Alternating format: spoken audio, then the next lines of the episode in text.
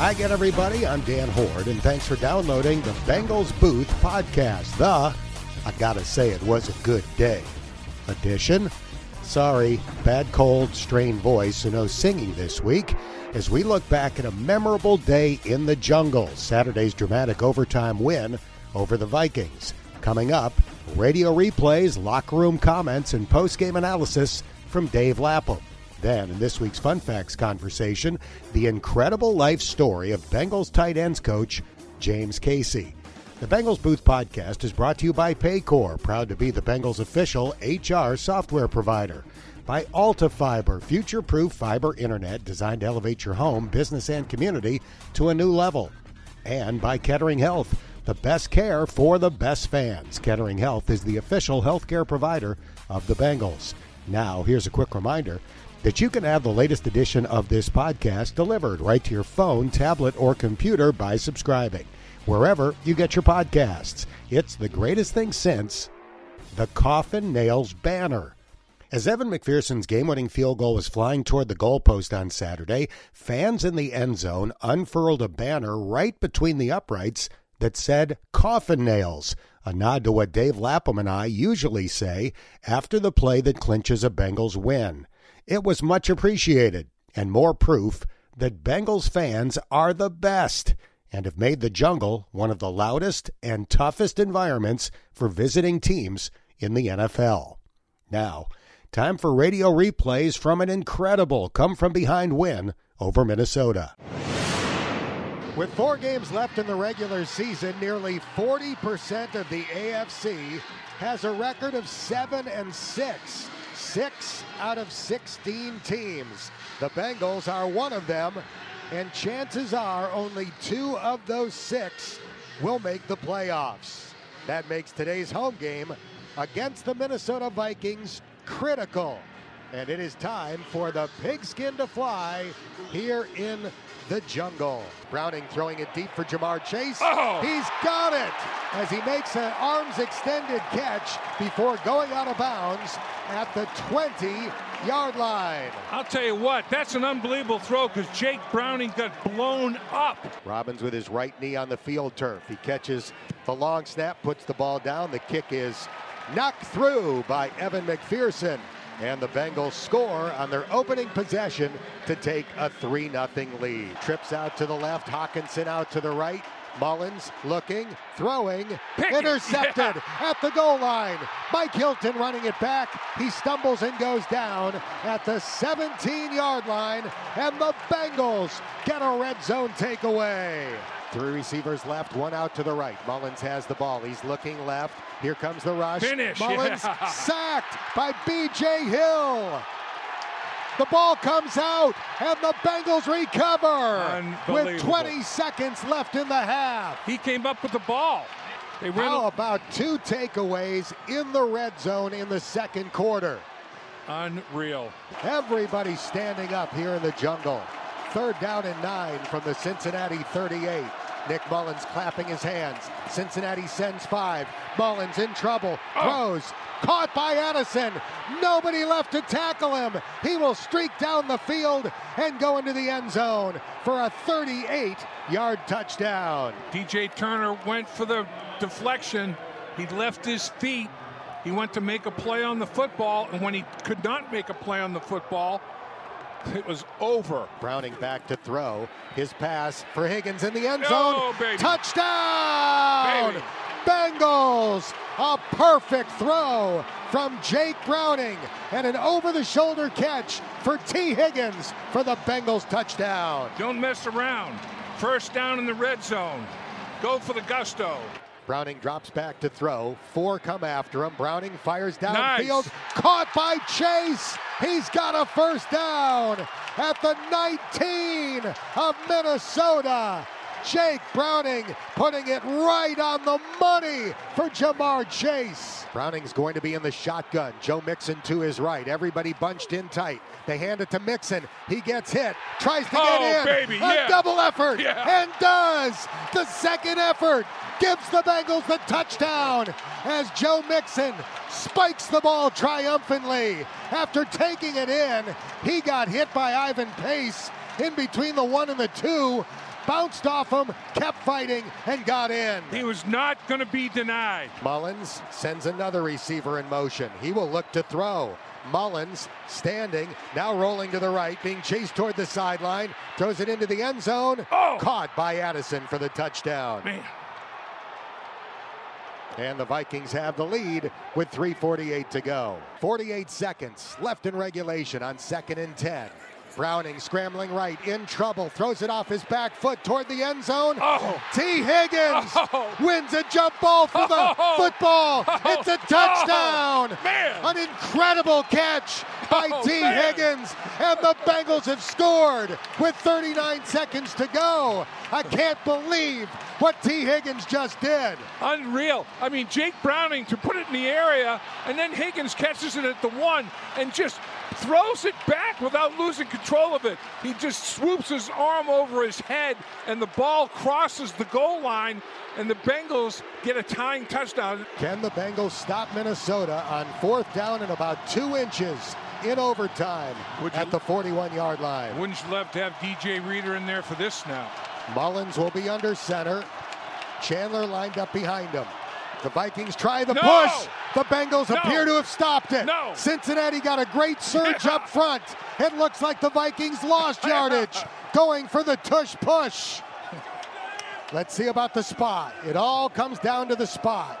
Man, I'll tell you, they got off the ball faster than the offensive lineman did. I mean, they got off that defensive charge was unbelievable. I thought, man, is that onside? And it was. The Bengals will take over at their own 42 yard line.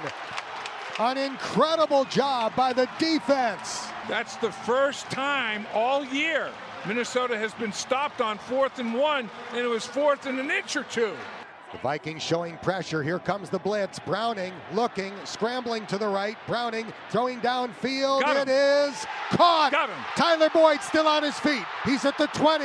He will be brought down inside the 15. Nice. He's tackled at the 13.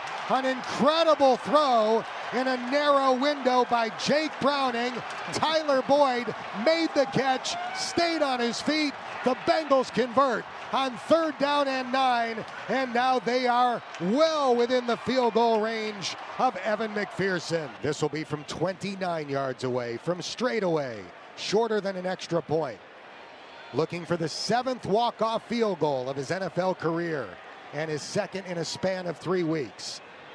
Robbins ready to hold the snap, the placement, the right-footed kick. Oh, yeah. It is good. Oh, yeah, baby. And the Bengals are still alive in the playoff hunt as they rally from a 14 point deficit in the fourth quarter and beat the Minnesota Vikings in overtime 27 to 24. Now, let's hear from head coach Zac Taylor, who spent a few minutes with Lap after the game. Man, been saying it uh, in the locker room the whole time here.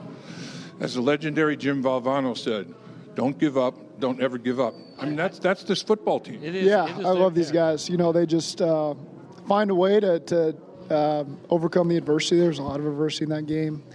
Never panicked. Down 14 points. Things weren't going great. We weren't in a great rhythm on offense at first, and then on defense eventually, and then everybody just came together and found a way to get it done. Just to tick off, you know. I mean, just to, you know, there were plays to be made and take advantage of, and just couldn't quite make them in the first half.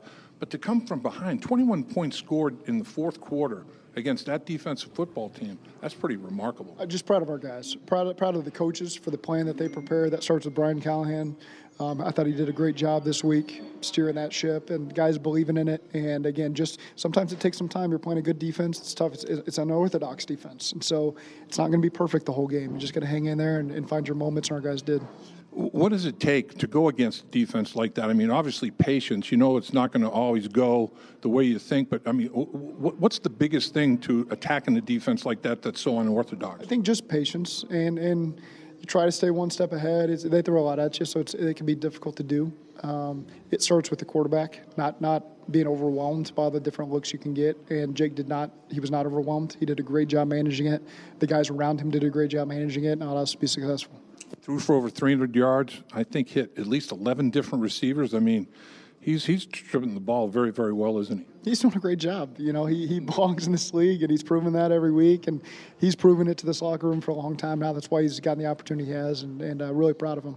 The touchdown run that Joe Mixon had was jaw dropping to me. I'm like, dude, that's I mean, you talk about second, third effort. Huge fourth down, got to get in. You know, that's a game changing play right there, and um, he did it very similar last week, and he did it again this week. So they were five for five on fourth and one coming into the football game. Fourth and one, you score a touchdown. Fourth and two inches, they lose three inches. I mean, that ended up being a big deciding factor in the football game. Fourth down and a skosh. Yeah, I saw our guys get a tremendous push on that fourth down. You know, at the end of the game to get him stopped, and it looked like he bobbled the snap because of it. And so, um, again, it was very similar to when we beat Minnesota a couple years ago. Got a defensive stop at the same field in overtime, gave the offense the ball, hit one big play, and then Evan seals it for us. Same score. Okay, I'll take. I think it was. I think it was the same yeah, score. I'm, right. pretty, I'm pretty yeah. sure. Man, I'll tell you. So, I know I know it's one week at a time. Uh, can you celebrate for a while? Can you go home and celebrate this game for a while? You're going right to Pittsburgh. I can go home and relax. Yeah, I'm not. Uh, we're done with football for today. Uh, we'll pick up tomorrow morning. You know, and it's a normal seven day week for once. We haven't had a seven day week and since last year, I think. You know, uh, the, what you've done, keeping this football team fresh down the stretch, is paying off once again.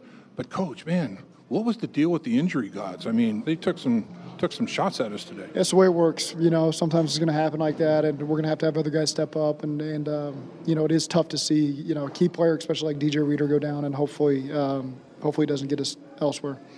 Appreciate your time. A full week uh, of, of preparation for the Pittsburgh Steelers. They're in trouble. Appreciate you. Thank you.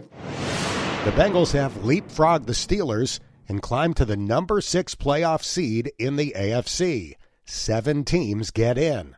Cincinnati is currently a two and a half point favorite for Saturday's game in Pittsburgh. Now, time for the Radio Guys recap. Lap, that was an amazing, memorable game. So many key plays that the Bengals absolutely had to make and made to get out of here with an overtime win. Yeah, in the first half, they had things, opportunity knocked, and they didn't answer. They didn't make the plays. In the second half, particularly the fourth quarter, they made every play they could possibly make, and some of them were acrobatic, phenomenal, just just crazy plays to make, and they made every single one of them. And you score 21 points in the fourth quarter against Brian Flores' defense, the way they're playing. That's that's mind-boggling stuff. It really is. Jake Browning was incredible in the second half. He threw for nearly 300 yards in the second half, I believe, and obviously made so many plays where he had to extend the play, avoid the rush, find somebody open downfield, and deliver the ball. I mean, the the uh, the gold star on the forehead play of what you're describing was the one that Tyler Boyd that basically set the game-winning field goal up. Tyler Boyd's on the, on the left side of the formation, outside the numbers when the play starts, and Jake gets out of pocket. He has to create and extend, and Tyler Boyd scramble drill, and uh, Jake Browning on the run throws right between two defenders into the arms of Tyler Boyd for a huge play. That's that's hard to do. That's hard to be that accurate with that kind of touch and timing on the run like that. And he, I think he's always been a pretty good thrower of the football on the run. Do we know how Tee Higgins held the ball, swirled it behind his back, held onto the ball, and got it over to the pylon on that one touchdown? When you think about it, think of all the things that had to go through his mind in just instants. You know, I mean, just a, milliseconds. Um, to be aware, catch it, I'm in bounds, stay in bounds, and take that ball and just you know make the arc over my head to to uh, break the plane inside the pylon. I mean, that's that's just uh, that's football awareness, football savvy, uh, and he's he's such a gifted athlete. I mean, his size speed ratio, his ability to run routes, contested catch, strong hands. I mean, he checks a ton of boxes. There's no question. Do we know who deserves credit for the fourth down stop in OT? I mean, I, B.J. Hill. I think he. I think he was low. Zach Carter was high. They both came off the ball like a banshee. I mean, the interior of that defensive line just did a heck of a job. And I was kidding uh, B.J. Hill after the game. I said, "What about linebacker, man? The hands you have. You got two interceptions. There's defensive backs in the league that have played a lot of snaps that don't have one, man. They they're, they're all they're all waiting for their first interception of the season, and you're racking them up." Uh, he said, whatever it takes. I mean, he said, I told you I was an athlete. He is. I mean, he's he's a good athlete. Eight and six, three to go. They're obviously very much alive in the playoff race, but with lots of work still to do. No doubt, lots of work to do. Um, they get a chance now to sit back and, and and watch the Pittsburgh Steelers, you know, in their in their contest, so they can get a jump on preparation, you know, for that football game. But you know, not not studying it like you would, uh, you know, on a normal work day. But uh, it's never easy. I can tell you for a fact, going to Pittsburgh and playing the Steelers is never an easy task. No, no matter what the stakes, what the circumstances, but they've proven themselves to be human. I mean, the last the last two home games to lose to teams that they lost to, very very unsteeler like. I mean, Mike Tomlin must be beside himself. It's kind of interesting to watch Jake Browning in this game because he couldn't uh, do some of the things that have worked so well the last couple of weeks. They didn't get 100 plus rushing yards. They didn't get a ton of big plays off screen passes. He kind of had to be Burrow like and find open receivers under pressure and deliver good throws. He did. I mean, he, he had to he had to put his nose to the grindstone, you know, in terms of of uh, you know he had to create and extend. Uh, when he could throw on time, he had to throw on time and hit spots, and he did. He hit tight spots. He he played an outstanding football game. This guy is legit. I mean, there is no doubt. Uh, you know, Zac started laughing. He goes, you know, honestly, he goes, Jake Browning did a phenomenal job. He said, you know, really, you can't ask for much more. When we were talking after the game, so I mean, it. He is, um, he's basically turned his career down a totally different path. There is no question about it, and couldn't uh, couldn't happen to a to a better guy and a guy that's uh, you know worked his tail off to get that opportunity. The win came with a hefty price. We saw DJ Reader leave the locker room on crutches with a big, bulky brace on his right knee. Uh, the heart and soul of the defensive line, one of the team leaders on this team, and that's a very significant loss. No question, it is. I mean, ask, when I was asking Zac about that, he said we don't have any final determinations yet, but that one does not look good. I mean, you know, he's realistic about it. I mean, he realizes that the DJ's season is probably over. DJ Ivey, he's not optimistic about either with his knee injury. And then, of course, the reaction that DJ Ivey had whenever I see grown men, tough guys, you know, in tears, it's telling you that something bad happened uh, that's jeopardizing their opportunity and ability to play. So um, those, those two injuries were, you know, obviously massive. Saturday number one was successful. Bring on the Steelers next Saturday in Pittsburgh. Bring on the Steelers. And Joe Mixon, that touchdown run, my man, talk about inspirational. That was a gutsy run. Run like that in Pittsburgh, Joe. The Bengals Booth Podcast is brought to you by Paycor, proud to be the Bengals official HR software provider. By Alta Fiber, future proof fiber internet designed to elevate your home, business, and community to a new level and by Kettering Health, the best care for the best fans. Kettering Health is the official healthcare provider of the Bengals. Finally, it's time for this week's Fun Facts conversation.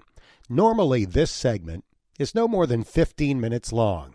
This week, I spent 38 minutes with a Bengals coach with a remarkable story to tell. Time for some fun facts with tight ends coach James Casey. Born and raised in Texas, not far from Fort Worth. Were you a city kid or a country kid? Country kid. I'm from Azle, Texas, outside of Fort Worth, and like you know, being from Texas and you know, everybody everybody thinks DFW, Dallas Fort Worth area, but Fort Worth is way different than Dallas. We're just it's not it's it's more rural. It's it was a decent sized city, but I'm I'm definitely a country guy. I got I bought some land in Texas, so when I get opportunities, my little bit of free time, like I like getting out in the country. What do you miss when you're away? The I miss just the people, the hospitality. Like it is different. Like you know, you know everybody knows people from Texas and how prideful they are of their state, and and it's it's it's valid. I mean, there's it's you grow up there and you have pride in your state, and and just used to that southern hospitality. And I mean, Cincinnati's been awesome. Like Cincinnati's kind of it reminds me of a little bit of Texas. So I'm really glad I get to coach here in, in a great city like this. Like the people here are, are similar, like just you know down to earth people that are, you know, I'm used to like you know the old school, like opening doors for people, saying, you know, please, thank you, you're welcome, yes ma'am, no ma'am, yes sir. Like that's that's kind of like the Texas stuff, and I'm trying to raise my kids like that too. And they, I mean, it's it's strange, but sometimes that you know people are not used to that, and they, you know they almost feel like they're mocking them or something. Mm. It's like no, we're not. I was just I'm just trying to be polite. I'm trying to be. There's a reason why they're called the magic words because it, you know, you treat people nice, treat people with respect. You're not mocking them. Like over time, I think they understand that we, you know, we're not trying to. You know, I say yes sir a lot, and people say don't call me sir, like they're mad at me. I know they're just kind of playing around. Like I'm just trying to be respectful. You know, I'm not trying to be, you know, be. I'm not trying to be mean or you know make fun of you or anything. I'm just that's just how I am. So, James, this segment is called Fun Facts, but it's really your life story in 10 to 15 minutes. And your life story includes heartbreak and a devastating loss. Your mom passed away in a fire when you were 16 years old. I can't imagine the fear, I can't imagine the trauma. How did you get through it? Yeah, I mean, I never talk about it just because it, you know, it's bad emotion, bad feelings, and bad memories. But it, you know, it's also if I do get a chance to speak to kids or something, because you know, everybody deals with tragedies and some bigger than others. And, you know, losing, losing your mom is a pretty big one. And in a trailer fire, you know, I, I didn't grow up with any money. I grew up really poor in, in Azle. And, and I was at school one day and the, they came and got me and said my trailer burned down and my mom was inside. So, I mean, I lost everything. So it was, uh, you know, devastating, of course. I didn't have, the only thing I had was like backpack that I was, that I was wearing, the clothes I was wearing that day. And then my mom was gone. But, so, I mean, I was, of course, you know, devastated. I mean, the biggest thing that got me over it was, you know, it took, you know, like maybe like a week week later, just you know, feeling sorry for myself. You know, kind of down in the dumps, which happens to a lot of people. You know, you, you deal with something like that, and a lot of people, you know, turn to drugs or they just turn to just giving up and not caring. But I eventually came, I had a, like a kind of like epiphany or like awareness to say like, well, my mom would not have wanted me to just feel sorry for myself and be moping around and and you know making bad grades in school and not trying in sports. So I just said, you know, she would have wanted me to, you know, that happened. It's it's it's there's nothing I can change about it. So the only thing I can do is you know try to make the best of whatever I can do and make her proud. So you know, I really just said, you know what, she would wanted me to do great things and be good. And so I, after that happened, I really picked it up even more. So like my work ethic, my mm-hmm. My school, my sports, I just try to be wanted to try to be the best, just to just because that's how I feel like you should do things, like try to maximize everything, all your potentials, and it's like you don't want to let people down. And so once I've realized that, and I had a ton of support from the city, like Azle, Texas, like I had, I had people buying me clothes. You know, I had there was a guy that got me a truck. Like I, you know, I ended up having nicer things afterwards. I mean, a, a terrible situation, but I had a lot of people around me that helped me, and you know, my my wife. You know, we, I'm married, high school sweethearts. We've been married 17 years, so she she came along right after that, and just like anything in life, you need a lot of people helping you, no matter how hard you work. And I had a lot of people around me helping me. Did you learn about the inherent goodness of people through that? I did. Yeah, I learned about how how you know we were speaking of Texas earlier, just how people there are like genuinely good people out there that that are they don't want anything in return. They just they just want to help, especially when you're young, you know. But also learn that you have to show you have to show some initiative and some ambition first for people to help you. You know, if I would have been a kid that wasn't making, I was making terrible grades or I wasn't trying hard in sports, I don't think I would have had as much help. But everybody in the community like knew that I was, you know, I made straight A's in school before that, and I was I was good in sports. I worked hard. I was tough. So I think all the people that knew me and knew my situation, they knew I was a kid that like wanted to do well, and they knew I wasn't like well, normal kid stuff, but I wasn't I wasn't a kid that was like, you know, trying to be disrespectful all the time. So I think because because how I was beforehand, that they knew I was like work. I was a hard worker. I did things. I tried to do things the right way. So then I had a whole bunch of help because of that. So and then and they didn't want anything in return. They, you know, I had people that would, you know, give me stuff and I didn't even know where it was coming from. Mm. And and not still just you know, if I wouldn't have all that help, like who knows what I could have done. You know, there's a lot of people in those same circumstances where it goes you know, probably the majority of people in those same circumstances where it goes downhill in their life. But because I had all those people helping me, it, you know, I, I just used it as motivation. I still do to this day, just trying to never want to let people down and trying to achieve, as, you know, do the best I can and achieve great things. We're visiting with tight ends coach James Casey. You were a hard throwing pitcher as a kid. You got drafted by the White Sox right out of high school and spent four years in pro baseball playing in places like Bristol, Virginia and Great Falls, Montana. How would you describe the experience? it was an unbelievable, valuable experience for me. Like coming out of high school in Azle, you know, dealing with the story you just heard about my mom and having even before that happened, I, I mean, I lived in like really bad trailer. We had roaches. Like we just we didn't have a lot of money, so I grew up real poor. And then I got drafted in baseball in the seventh round. So I'm thinking I'm going to the big leagues. I'm going to be an all star. And I was I was talented. I mean, I I had the potential to, but I didn't have the mindset. You know, I was 18 years old, never even really been out of the city. And then I go play minor league baseball, and I'm traveling around on buses, and the minor leaguers don't make any money whatsoever. I had a little bit of a signing bonus, but you know, I thought I was rich at that time, but I think I had, my signing bonus was 120,000, which to me it was like I'm rich, you know. But you know, big picture wise, that's not that's not going to sustain me for my whole life. But I learned like it was a great experience getting to meet a lot of different people. Being a professional athlete at 18 years old, I learned a lot of valuable lessons. And and then once I got fired in baseball because I couldn't throw strikes, and I just I didn't have like any training as a kid, so that was my only training was professional. And I've heard the two worst players, and I would believe in the two worst players you can coach are the are the players that don't do anything you say, and then the player that does everything you say, mm-hmm. like exactly.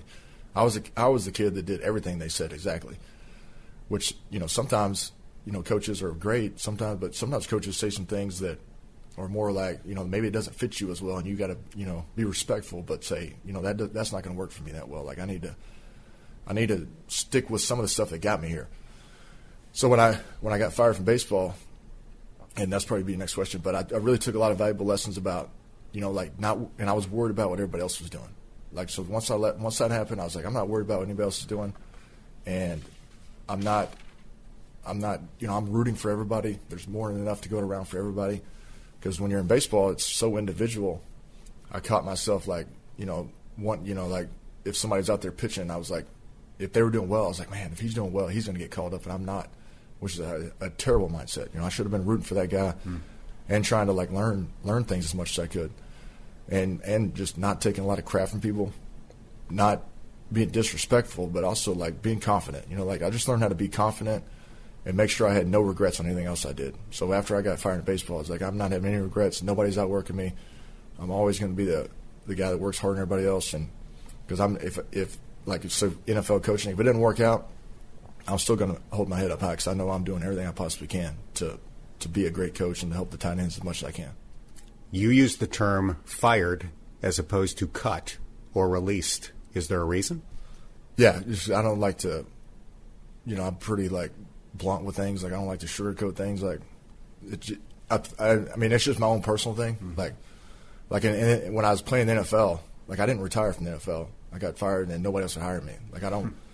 I'm not trying to like make myself feel better about anything. It's like you know that's just part of life. You got you know you, and it just like keeps me motivated because you don't want to get fired. And I've been fired multiple times. Been fired in baseball and, and even even playing playing football. I got fired a couple times, and then coaching. I've already been you know a couple spots, and I just don't you know like I know some people say that they got released, or, and it's you know it's just semantics, but I just want to you know I don't know why it is, but it's like I just don't want to. I want to. I'm trying always try to be humble and and I think sometimes just being open about what really is happening, I think it helps other people sometimes be be more like, you know, sometimes bad things happen and you move on and, and make the best of it. So after four years of minor league baseball, when you realize you're not going to the big leagues, what were your options in your own mind? I mean, I had my, my I got married at 21 to my high school sweetheart. We've been married 17 years. It'll be 18 years in December. And so I got so we got married, and then two weeks later I got fired in baseball. So I'm like, oh man, like, you know, hopefully she doesn't leave me. She she didn't, luckily. But my mindset was, I know I'm going, I knew I was going to go to college. That's why I was was willing to get, you know, I got drafted in high school. That's I was willing to go play minor league baseball because I knew, worst case scenario, I get fired. I'm still going to go to college and graduate and get a degree and, you know, you go into the workforce and you know make money and have a job, have a career. I knew I was going to do that. I knew I was disciplined enough to do that. So after I got done with baseball, I was like, well, I know I'm going to go to college, and I know I'm like an athletic guy. I've always worked out hard. I've always been in good shape. I was a good high school football player. I just got hurt my senior year. I had two surgeries my senior year on my knee during the season, and I, I still play the last game. That's what I tell the tight ends all the time. It's like just to like it's about toughness less, and I and I saw guys that play, that I played with in high school that went on to play college football, and I was like, well, if I'm, I know I'm going to go to college, I have all my eligibility left, so why not play football? Like I'm, I was just uh, you know, we were talking before about just self-efficacy, just a lot of belief in myself that, you know, and just watching watching uh, when I was playing minor league baseball, just watching college football and be like, I could I could do that if I if I if baseball didn't work out. So I was like, okay, I'm gonna I want to I'm gonna go to college, so you know I'm gonna play football too.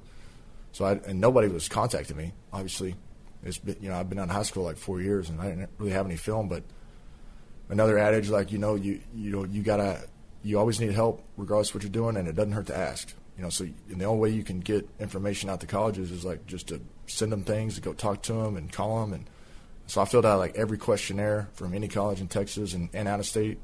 I sent like these this envelope full of my information and, and just silly stuff.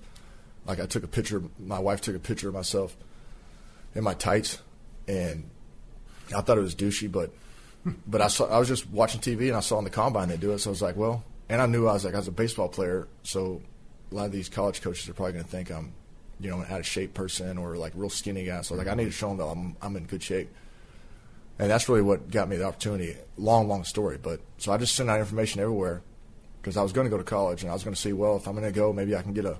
I don't even know how scholarships work, but I was like, maybe I can get a 10% scholarship or something. I didn't even realize it was like full scholarships until I got the scholarship, and I went to I went to junior colleges, Tarleton. I went everywhere, and no one was. They were like, "Yeah, we'd love for you to walk on," which is understandable because I hadn't played in four years, and I really and I was on like a triple option offense. But long, long story. But Rice took a chance on me and gave me a scholarship to play defense, and I was I jumped on it like right away, and I didn't and realizing it was a full scholarship, and Rice is an unbelievable university. And so one, you know, once that happened, my life kind of really like took a 180 right there. Like I was like, okay. I, got an opportunity, and I was like, I'm this is not going to pass me by. And I was like a, a madman in college, like in a good way, but I was I was all I did was football in school, like just nonstop. And I worked out, and it led to like success on the field, and then I got an opportunity to play in the NFL. Did your teammates even really get to know you, considering how focused you were? No, no. I mean, Justin Hill, uh, our running backs coach, was the same year as me in college, and you know now you know we've known each other since college, and we've talked and we stayed in connections. But I, I was, I didn't go out with the team at all. I didn't go to any parties. I didn't, but I was also, you know, I was, I wasn't like being a jerk to anybody, and I was just doing my job and and trying to help in wherever I could. And I just so focused on just winning. I wanted to win, you know, and I wanted to be the best I could possibly be.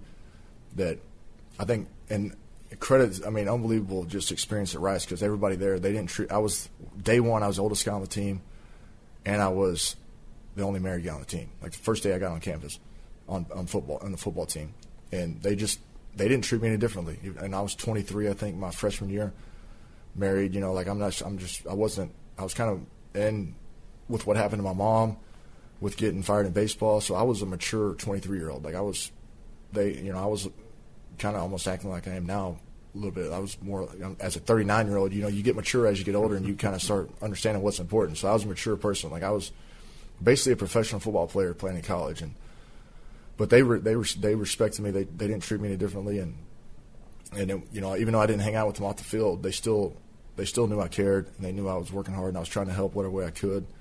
And and I, and I eventually started doing well on the field. So then then doing great on the field makes everything better. So then they all just accepted me, and it was and I still stand, you know, in contact with a lot of those players and that I played with at Rice, and it was, uh, you know, really just amazing experience. I went in the Hall of Fame at Rice this last uh, this off season, or really before we played the 49ers, and that was a one of the most memorable experiences I've had, getting around my former teammates and coaches, and and just thinking back to it because you know it's hard to reminisce in in life sometimes because you're just focused on the next step but when something like that happens, getting into the Hall of Fame of your college, you kind of you can't help but like thinking back, and it really just like just unbelievable memories of getting going from baseball to college football. I only played there two years, my true freshman, true sophomore year, and just what I was able to accomplish in those two years is really just, it's just amazing. But it wouldn't happen if I didn't have like everything, a lot of great people around me. I had a lot of like a lot of great help, a lot of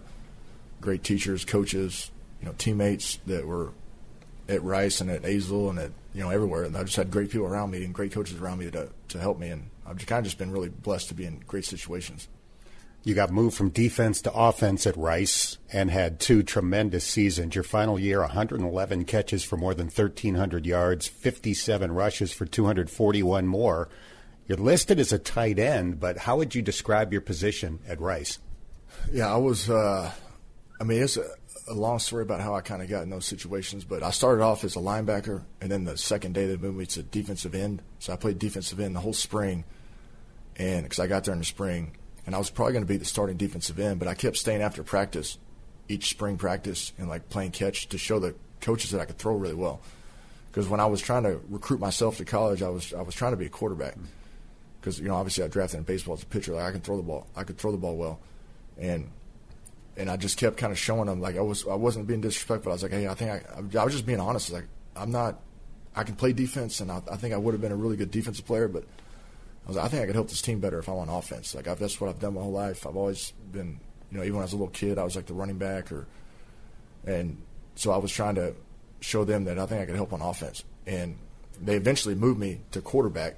So I went from defensive end all spring, and then after spring, they moved me to to the quarterback position during the summer. So the whole team was like, "What? What? Are, you were just playing defensive end, now you're the quarterback." Like it's just, you know, it never happens like that.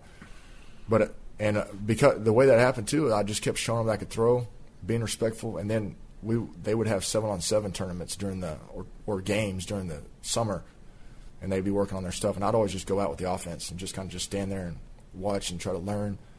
And a couple of times the running back didn't show up, so he had school or something.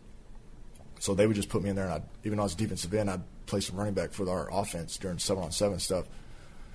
And I just kind of got around those guys and just yeah, I was still doing defensive end stuff, and then eventually the coaching staff, you know, gave me an opportunity to. So when we came back for fall camp, I moved to quarterback, and then we had some receivers get hurt in training camp. So the backup quarterbacks are the only ones that like knew all the offense, you know, like halfway through training camp. So they're like, "Hey, we need you guys to go out there and do some receiver stuff." So then I showed up at practice doing receiver stuff, and the team was like, "What? Now you're doing receiver stuff? You have defensive end, quarterback to receiver." And I did a really good job at receiver, and the receivers coach started liking what I was doing. So then he, you know, I was kind of like bouncing back and forth from positions, and I still stayed in the quarterback room the whole time there, and I would learn the quarterback stuff. But we had a great quarterback, Chase Clement, who I mean, his senior year he threw 44 touchdowns, seven interceptions, and so he was really good. So that you know they didn't need me at quarterback because how good he was. So, but they started getting me more involved at at receiver, and then I started doing wildcat quarterback stuff, and then they it just kind of started evolving where I started doing all kinds of stuff, like and they, I mean, credit to them. That's the advantages of being in a place like Rice. They gave me a lot of opportunities to do a bunch of different stuff, and uh, the main reason why I think because I was willing to do it, and mainly is because the baseball didn't work out. So I was like, this is not. I'm not I don't care what I what I got to do. I, I returned punts just because I was like, I can do this. Let, we had a guy, you know, that wasn't doing a great job punt return, I just started going back there and started catching the punt. And eventually, they just let me do it in games. So I started being the punt returner. I was a holder on field goal. I was like backup punter, backup snapper. I played, you know, wildcat quarterback a bunch. I played a little bit of tight end. I really didn't even do tight end much, but I played receiver. You know, I just played everywhere, just because I wanted to win so bad. I wanted to make sure this opportunity was not going to pass me by, and and I wasn't afraid. You know, I wasn't scared. I wasn't. I believed in myself. I believed I could help, and so any opportunity, I jumped at it, no matter what it was. And eventually, they started putting me in the games, and then I started doing a great job in the game, and it just kind of took off from there. You turned pro after two years at Rice and were drafted in the fifth round by the Houston Texans. After all you had been through, what was it like to get that phone call? It, I mean, I was pissed at the time because I was very confident that I mean I had, I had 111 catches and like 1,300 yards, and I had like, you know, I, you know, I carried the ball as a runner, and you know, in, in the Wildcat quarterback, and I played running back too a little bit. So like I, I feel like I had like an amazing year in, in college football. And I was only a true sophomore. And I looked around, you know, I'm watching around college football, and I'm, you know, everybody does when you go into the draft, you know, you go to the combine, you're looking to see who all the other tight ends are, and I'm like, I'm very confident that I'm better than a lot of those guys.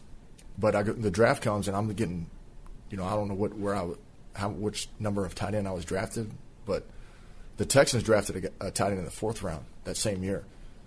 And once they did that, I was like, this is unbelievable. It's like, what else do I got to do? You know, like I did everything. I, I knew everything. I knew quarterback.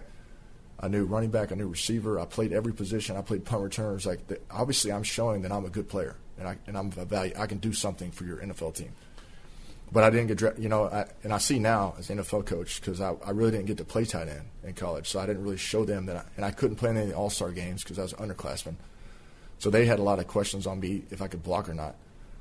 So I was, uh, and then they the Texans drafted a guy, and I, I lived like a mile from the stadium at the time because I was going to college at Rice, right next to the right right in Houston. So I was I was like, man, what is going on? But so they drafted a guy in the fourth round. Then they drafted me in the fifth round. So then I was like, okay, I got drafted. I was mad because I, I, I believed in myself, but I was still extremely grateful. Just to, you know, like I got drafted in baseball and then football, so I was, you know, it's not like I'm entitled or anything. I was just, you know, mad that I, you know, I wasn't valued as much as what you know I thought I was. But day one, I, you know, I, I couldn't. I enjoyed it for like a day, but then I was like, I'm a fifth round pick, and they drafted a fourth round tight end. It's like for me to make this team is going to be really difficult. And being an older, you know, guy, I was like, I understand like getting drafted doesn't mean anything. You know, you got to get on the 53 man roster. I'm not a first round pick. I'm not. I got to make the team. So I was just dead set on, and I never even played tight end really. So I had to show that I could play tight end. So I had to learn, you know, like I didn't really, I never even got a three point stance in college. I had to learn how to get in three point stance. I had to learn how to block. I had to show that I was tough because I was a pass catcher in college. I didn't block a lot, and that's what I'm really most proud about NFL wise is that I came in as a, you know, I caught 111 passes. I'm a pass catcher guy. But then, you know, after my career kept, you know, after the first couple of years, I, then I was more, I transitioned more like a blocker guy. I played fullback, played special teams, so I completely changed my game because I, I learned early on in training camp that first, you know, that first week, you know, like they're not, they're not throwing me the ball. Like I'm not catching the ball here. We got Andre Johnson. We got, we know, we got, we got all these really good players. Like I'm not going to catch the ball. So I'm like, I need to find ways to make, make myself valuable. So I, I was like, I got to be no, special teams was number one. It's like I got to show that I'm tough and I can play special teams, and then I got I got to show I can play fullback. I can be tough. I can do a lot of different things, so I so I can make the team, and kind of like Drew does for us a little bit. Like he does all kinds of stuff. He just shows that he's valuable and he helps the team out in a lot of ways that are like that people don't realize. But in the football team, the coaches and the players they realize how important those things are, and I mean it was amazing that I got you know I was I did enjoy it. You know I was like oh my, it's unbelievable that I'm, I got drafted in football and my wife didn't even know I was good at football. You know, like going into Rice, she, she, we started dating as a junior, and you know, I kind of got hurt. I didn't really play a lot of football, and I didn't really even get recruited in, in college, which is, I don't know how I didn't. I don't know what these what those recruiters are doing, but so and then I, when I told her I, when I got fired in baseball, I told her I was going to play college football. She, you know, she was great with it, but I'm sure in her mind she was like, okay, well, I hope this and then all of a sudden I'm great and I go in the NFL and she's like, she, I'm like, see, honey, you need to believe me sometimes. Like, I am pretty good. Yeah. so you lasted seven years in the NFL with Houston, Philly, and Denver. What did you love most about being an NFL player? The, the you know, the the reason why I'm coaching. I love the, I love everything about football. I mean, it is, to me, it's like one of the greatest things on earth is that you get all these different people together and it's a true team sport where everybody, you know, on offense we got 11 guys out there. All 11 of those guys got to do their job and got to be. If one guy doesn't do it right, that could completely kill the play. And there's so much strategy that goes into it that, you know, I wish some of the fans and people could see how much goes into, like the pass protection stuff, how much goes into the run game stuff, and the different you know angles that defensive ends are playing and how the linebackers play and special teams. What kind of return are they doing? Like who's going to be blocking me? What kind of guy is that? Is he big, big guy? Is he quick? Like there's just so much strategy involved, and there and it's like you can you get you get you can get out what you put in in football. If you're tough and you're physical and you have technique and you and you know what you're doing, you play hard, and you you can make yourself a good player. And it's it's a lot of like correlations to life. You know, there's a lot you can you, you everybody's got to work together, and you can you get out what you put in. So I just loved the entire game of football. So I that's why I got into coaching. I just loved everything about it, like just the the locker room, the teammates, like doing doing you know you do a really good job on a play, and everybody's congratulating you because you helped the team do something good. Like you're helping, you know, you're like Zac talks about a lot. You're you're being a part of something that's bigger than just you. You're fighting adversity together. You're you're tight knit. You go on the road. You know, there's 53 of us, and there's you know maybe 70,000 of them, and it's just you against all you against that entire city, basically. Like just the feeling of that, and then being at home and all the you know your home home crowd, everybody's coming. They they you just appreciation of you know people can do whatever they want to, you know throughout the day, and then on Sunday, a lot of people in Cincinnati choose to come to our stadium and watch us play.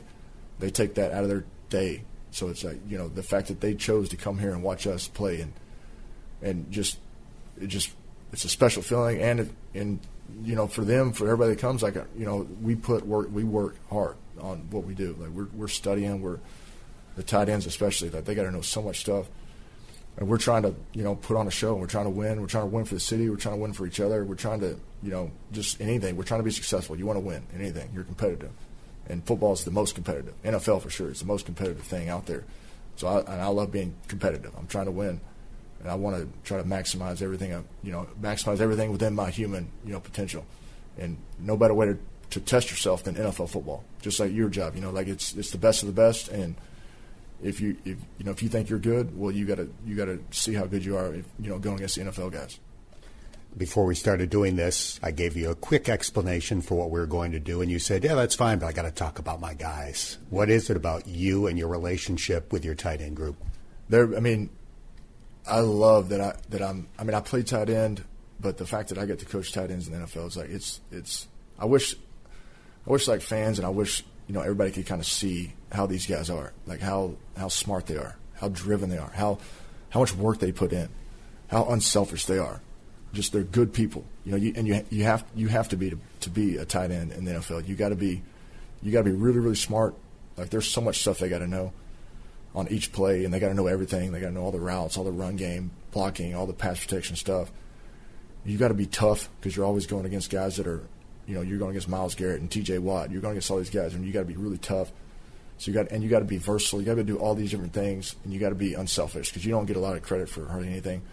And I talk to him all the time about it. It's like you know, you can't you can't be a type of guy that like needs you know credit. You know, you just need to do your job for because you want to do your job because you want to win. You're a competitive person. The coaches understand, your teammates understand, but you don't need appreciation from any kind of media or any kind of fans because like you're not doing it for that. You're doing it because you want to win, because you want to be good at what you do, and you want to help us, you know, be great. And my guys are unbelievable. I mean, all five of my guys in my room are they're extremely intelligent. They're extremely tough. They care. They're good people. Like you don't you don't see you know. Hopefully, you haven't seen hardly anything from from these tight ends where the, like they seem like they're bad people at all. They're unbelievable people, and they they're like you know I, I'm selfish as a tight end coach, but I think tight ends are like some of the top notch people in the world because as far as men go, because they got to be, you got to be unselfish, you got to be driven, you got to be tough. Like if you're a business and you're a CEO of a business, you know I would recommend if you need somebody to to hire, like I would look at tight ends mm-hmm. first because they're going to do a good job. Like all my guys here, any, if they wanted to do anything else in life, whatever they want to do, if if that if that's what they want to do, they they're going to be successful at it just because they're they're they're that type of people and they and and we we got to do so many different things. And there's four of those guys out there right now playing, and they all get opportunities, and they all do all different things. And and I'm involved in everything as far having to coach those guys, but I can't say enough about how just good of people they are and how hard they work. And Like you know, Drew Sample, all the stuff he does in the pass protection and run game, and Irv Smith, you know, being unselfish and you know being a versatile guy that can do all different things, and Tanner like coming in from you know probably nobody knew who he was, and now he's making some catches and and he works his tail off. And Mitchell Wilcox, undrafted guy, he plays special teams. He blocks hard. He play. You know, you watch him on film. You know, watch him after the snap. Like, like he is going after people. He's a tough, tough guy. And then Zach Zach Gentry, the, the newer guy we got from the Steelers, like he's just on practice squad right now, but you don't ever see him. No, he's none of these guys get any poo poo face. They're not feeling sorry for themselves. They just show up to work every day. They're the same guy, and they they they they don't give me a lot of crap. They know I care too, though. They know I'm not trying to, you know, just mf them for no reason. Like I'm, I'm trying to help them, and that you know we're working together. So I mean, they're unbelievable people. So hopefully, if the fans out there get a chance to ever see them, you know, they would love to talk to you, and media too. They would love to talk to you, but they don't need that, you know. So don't talk to them too much. Don't get them feeling good, feeling too too good about themselves. But they're great people, and it's I'm. Uh, I love each day coming to work because of the guys that I'm coaching. A few wild card topics to wrap things up with James Casey. Who is your all time favorite athlete in any sport and why? Nolan Ryan. Just his grit, his longevity, like, and he's, you know, he's same type of guy. He wasn't a, you know, you don't, you didn't see Nolan Ryan like really, you know, being a humble guy. He wasn't just trying to self promote himself. And that's another thing about my tight ends too. It's like they don't, you don't see these guys like trying to overly self promote themselves too much, and they're just about their business. And they're. but Nolan Ryan was just. I mean, I, growing up in Fort Worth area, and when he was playing for the Rangers, like being able to like see him, and you know the, and I was a baseball player, like, and when he when he beat up Robin Ventura, like you can't beat that. Like he's he's he's like the pinnacle for me as far as like my guy. I mean, I, I love all. I, I just watched Barry Sanders' documentary. Like, I, I love that guy too. Just unselfish guy. Like, didn't want credit. Didn't he like was turning down like chances to like break records just because he didn't want all the attention. He didn't want it to be about him. He was just about football. Like you don't you don't hear anything about him off the field kind of things. Like guys like that are the guys that I love. The guys that are great athletes, but they're not like it's not about them. They just they lo- they they're great because they love the actual, they love the sport. They love competing. They love like winning. They love being a part of something bigger than themselves. Like those are the guys I'm I, I love like I love watching those guys and just hearing hearing when when those guys speak. Those are the guys I really want to listen to. How do you feel about procrastination? I mean, everybody everybody has it, but I, I try to be, you know, you have to be in, in coaching tight ends. You have to be like on top of stuff, but I just try to be really intentional. So I don't, I hate procrastinating, but I also, as I've gotten older, and, a, and a, friend of mine at Rice, he he gave me a valuable lesson about outsource all your non-core functions. So I, I'm like, I only do like a couple things. I do football with my family, and you know, faith. Like that's all I do. So I, I don't, I don't like waste a lot of time.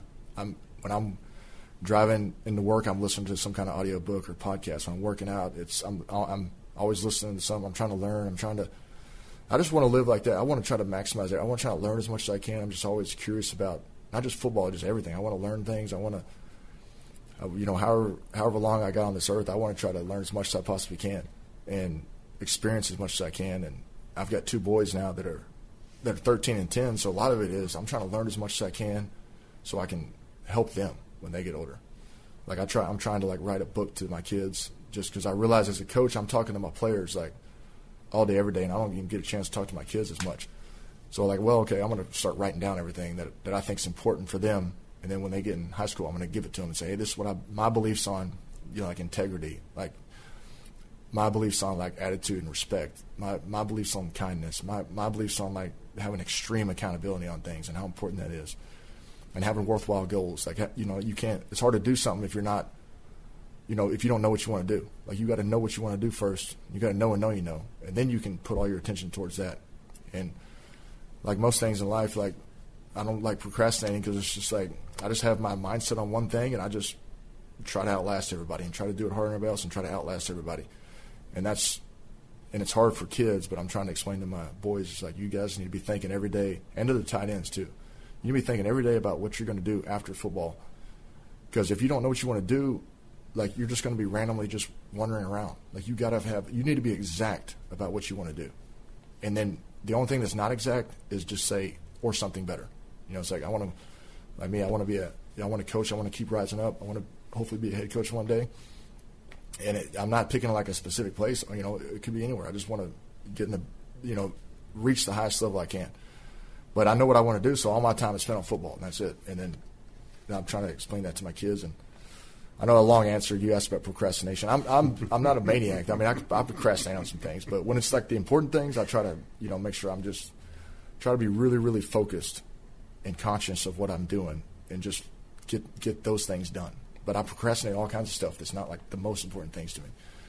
Describe the experience of watching your two boys play sports. The best experience in the world is that I mean, you know, we go out here and we played uh, you know Monday Night Football last last week, and you know it's exciting, and it's you know it's you're out there on Monday night. You know millions of people are watching. You know all these celebrities or you know the announcers and, and all this stuff, but that is nothing compared to like going and watching a select baseball game of your own kid. You know, a 10U baseball game is of your own son is like a thousand times better than what it would be like watching Monday Night Football. Even though I love the tight ends, I love when you know like that's that's below it, but it's still way below it as as opposed to my own kids. Like there's that's my the biggest thing I look forward to is is watching them play sports and seeing them grow and and it, it's stressful too because we know as men, you know, we're older men now. We know all the pitfalls that can happen. We know all the things that are going through our mind throughout our life and the things that we, you know, did that was dumb. Like everybody does dumb things. We know all those things. We know that they're going to go through that too. And you know, I'm just hope they don't do the really really dumb things. Especially nowadays, we got we hit like the world history jackpot because we didn't have cell phones when we were kids. We didn't have everybody taking pictures of everything. We didn't have social media, so we were able to like grow up mature before that stuff came about. So we know we don't we know not to let that ruin our lives. And now we're not worried about likes and who comments on our posts and stuff. But their age, that's like their whole life. Like, I'm just to try to make sure they understand that don't who cares what somebody says on social media? Like, who cares what some celebrity's doing? Like, that's not important. Like, it's, you know, focusing on what's really important. But it's stressful, but it's the most fun ever is watching the kids and watching them play sports, watching you know, watching how they grow and develop, and like seeing their personalities and it's I talk to my tight ends about it a bunch. You know, I catch myself a lot of times talking about my own kids just because, you know, I, I I I thought when you're you know you finally become a dad, it's like you're teaching the kids everything, and I'm trying to, but they they teach me a lot of stuff too. Final question. This one's kind of deep. If you could meet anybody in history, living or deceased, who would that person be? Oh, easiest question ever. Jesus Christ, for sure. I mean, I, I just I'm 39. I try to be well, well thought out about everything, and I wasn't very religious until recently, until this last off season, where I said, okay, my kids are going to school and they're going to Catholic school, and I was like, I always believe in a creator because I'm like, no way this just came about randomly from cells. Like everything's way too ordered and too structured, and there's way too much things that make sense for it to just be random. So I was like, I need to learn about this, and I didn't. My parents never you know, took me to church. I, you know, I grew up real poor. We did, that was not a part of our life, and so I, uh, as an adult, as a even in high school, it's like I was hearing some things like for the first time. I finally said, okay, I'm gonna, I'm to study this, and I've I've read like eight books this off season about Christianity and like the very beginning and the, the ecumenical councils and like the history history of it and how it all and apostolic succession, like all the different like the the Great Schism in 1054, the Protestant Reformation the 1500s when Martin Luther nailed that thesis up against the Catholic. Like I studied it, like knew it, not know it, but I studied it, and now I'm a believer. So that you know, I would love to just you know talk to talk to Jesus. You know, he could probably give me some wisdom on some things, and and probably calm me down a little bit on some things too. This has been really enjoyable. I took more of your time than I said I would, but I really appreciate it. And best of luck the rest of the year. Thank you. Have a great day. That's going to do it for this episode of the Bengals Booth Podcast, brought to you by Paycor, proud to be the Bengals' official HR software provider. By Alta Fiber, future proof fiber internet designed to elevate your home, business, and community to a new level. And by Kettering Health, the best care for the best fans. Kettering Health is the official healthcare provider of the Bengals. If you haven't done so already, please subscribe to this podcast. And if you have a minute, give it a rating or share a comment. That helps more Bengals fans find us. I'm Dan Hoard, and thanks for listening to the Bengals Booth Podcast.